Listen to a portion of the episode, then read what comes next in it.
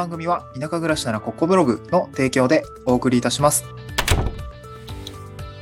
はい、おはようございます。東京から安島に家族で移住して、ライターやブログ運営をしたり古民家を直したりしている小場旦那です。今日のトークテーマは、住む場所を変えたらもっと緩く生きてもいいんだって思えた話をしたいなと思います。若干雑談混じりな話も多いかなと思うんですけれども、結構僕東京で切羽詰まりながら仕事してたなと今思い返したら思います。例えばなんですけども、朝起きて満員電車に乗って、朝7時ぐらいに起きて満員電車に乗って、結構ねギリギリだったりもするんですけど、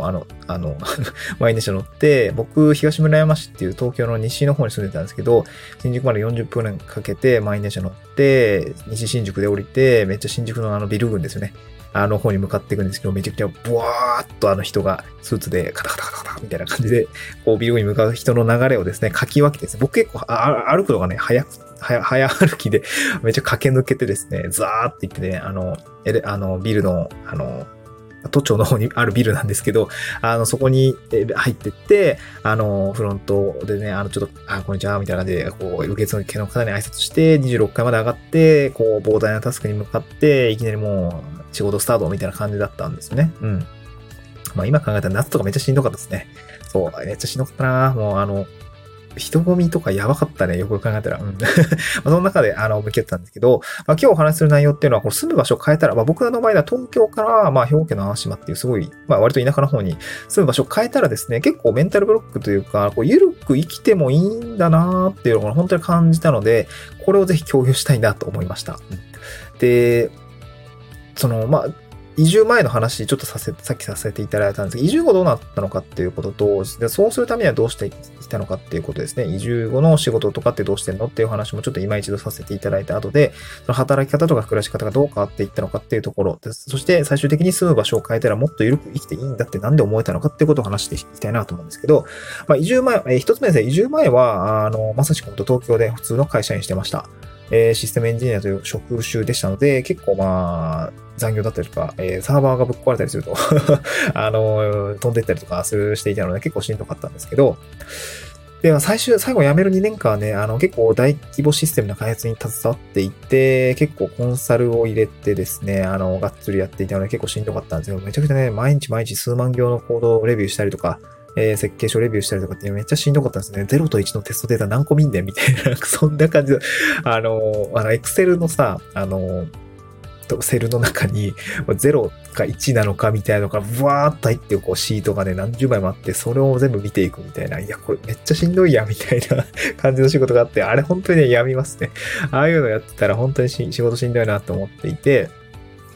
そうでコロナもあってずっとね在宅勤務だったりもした、在宅勤務の時間もちょっとあって、いやなんかこれずっと缶詰でこんなことやったら頭狂うぞみたいな感じだったんですよね。そう、結果的に僕はなんか散歩したりとか太陽を浴びたりとか、もうなんかね、体が欲してました。風を感じたりとか、なんか小鳥のサイズが聞こえるわとかね、なんかよくわかんない状態だったんですね。うん、結構病んでたんですよね、多分。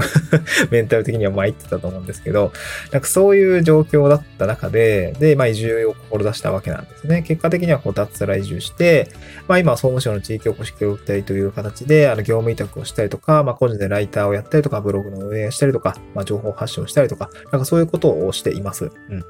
で、当然働き方も変わったんだけど、なんかね、でもやっぱまだね、東京の頃名残があってめちゃくちゃ仕事してるんですよね。うん。ガツガツ仕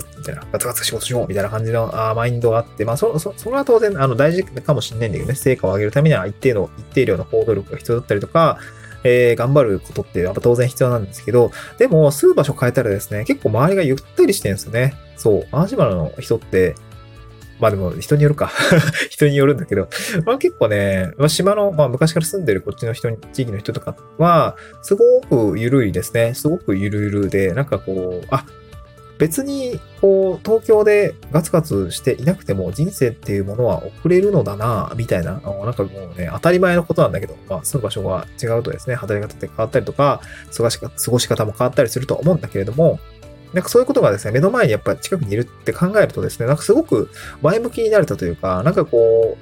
う、肩肘張りすぎていたんだなというところはね、感じたんですよね。うん。なんかこう、そうだなお魚もらったりとかする、僕の知り合いの飲食店さんのお父さんとか、すごくね、悠々自適に暮らしているなとか思ったりもするし、僕が活動している観光農園やってる方とかも毎日ね、やっぱり忙しそうなんですね。すごく楽しいことで忙しいって感じですかね。もう DIY やったりとか、庭の剪定したりとか、農園の剪定したりとか、そういうことで毎日毎日すごく充実している忙しさがあって、でも結構、メンタル的にはさ、緩いじゃないですか。好きなことやってる、好きなことっていうか、まあ、なんていうかな、のんびりやってるんですよね。のんびり忙しいみたいな。ちょっと難しいね。のんびり忙しいって表現が難しいんだけど。うん。なんか、そう、前向きに暮らしてらっしゃるんですよね。そう。だから僕はそれの姿を見ていて、なんか東京の時に、上司とか40代とか50代だったりもしたんですけど、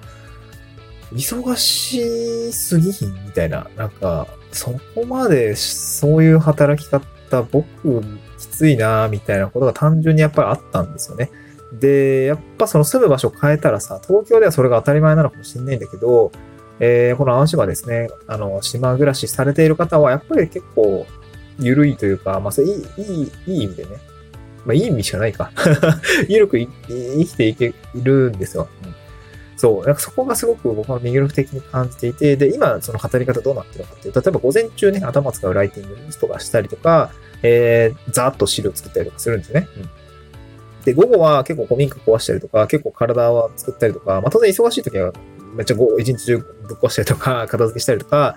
をしているんだけど、まあまずは午前中脳を使おうみたいな。で、午後は体使おうみたいな感じで、うまいことMP と HP のバランス取りながらやってるんだけど、まあ結構、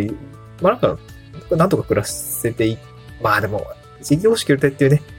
お仕事もありつつなので、完璧にね、独立してるのかっていうと、そういうわけでもないかなとは思うんだけども、なんとかね、仕事を、自分でも副業で5万、7万っていうところのちょっと稼ぎを作り出せているので、こういうことをちょっともう少しね、スキルアップしていけば、例えば15万だったり20万だったりっていう稼げるような、なんかロードマップがなんとなく頭の中では描けているので、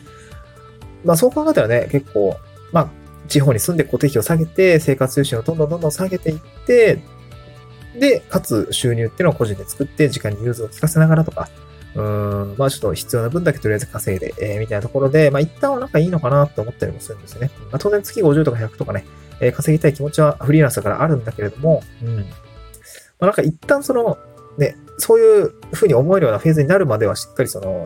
な分まで稼げればいいかなと思っているので、なんかそういう感じで住む場所を変えたらですね、結構緩く生きている人がたくさんいて、そういう人たちを見ているとなんか僕にもできそうだなって思うようになったので、これはすごく進歩だったなと思います。なんか結構やっぱ暮らしとか働き方っていうものに、呪いみたいな感じでなんていうのかな、切羽詰まっている状況ってなかなか人生ずっとね、全力疾走、100メートル走じゃないんで人生はマラソンなので、やっぱ給水したりとか、ちょっと歩いてみたりするのもいいのかなと思うので、まあそんな感じでですね、まあそういうフェーズにある人であれば、なんか地方移住とかも考えてみてもいいのかなと思いました。まあ必要に迫られてね、考えることだとは思うんだけれども、まあこうやって移住をしてね、働く場所を暮らす場所とか働く場所を変えてみると結構なんか心が休まったりとかする。まあ当然ね、新しい悩み、収入下がっちゃうわどうしようとかね、虫しんどいわとかね、新しい悩みは出てくるんだけれども、意外とね、東京で、抱えていた僕の悩みというのは東京でしか抱えなくてよかった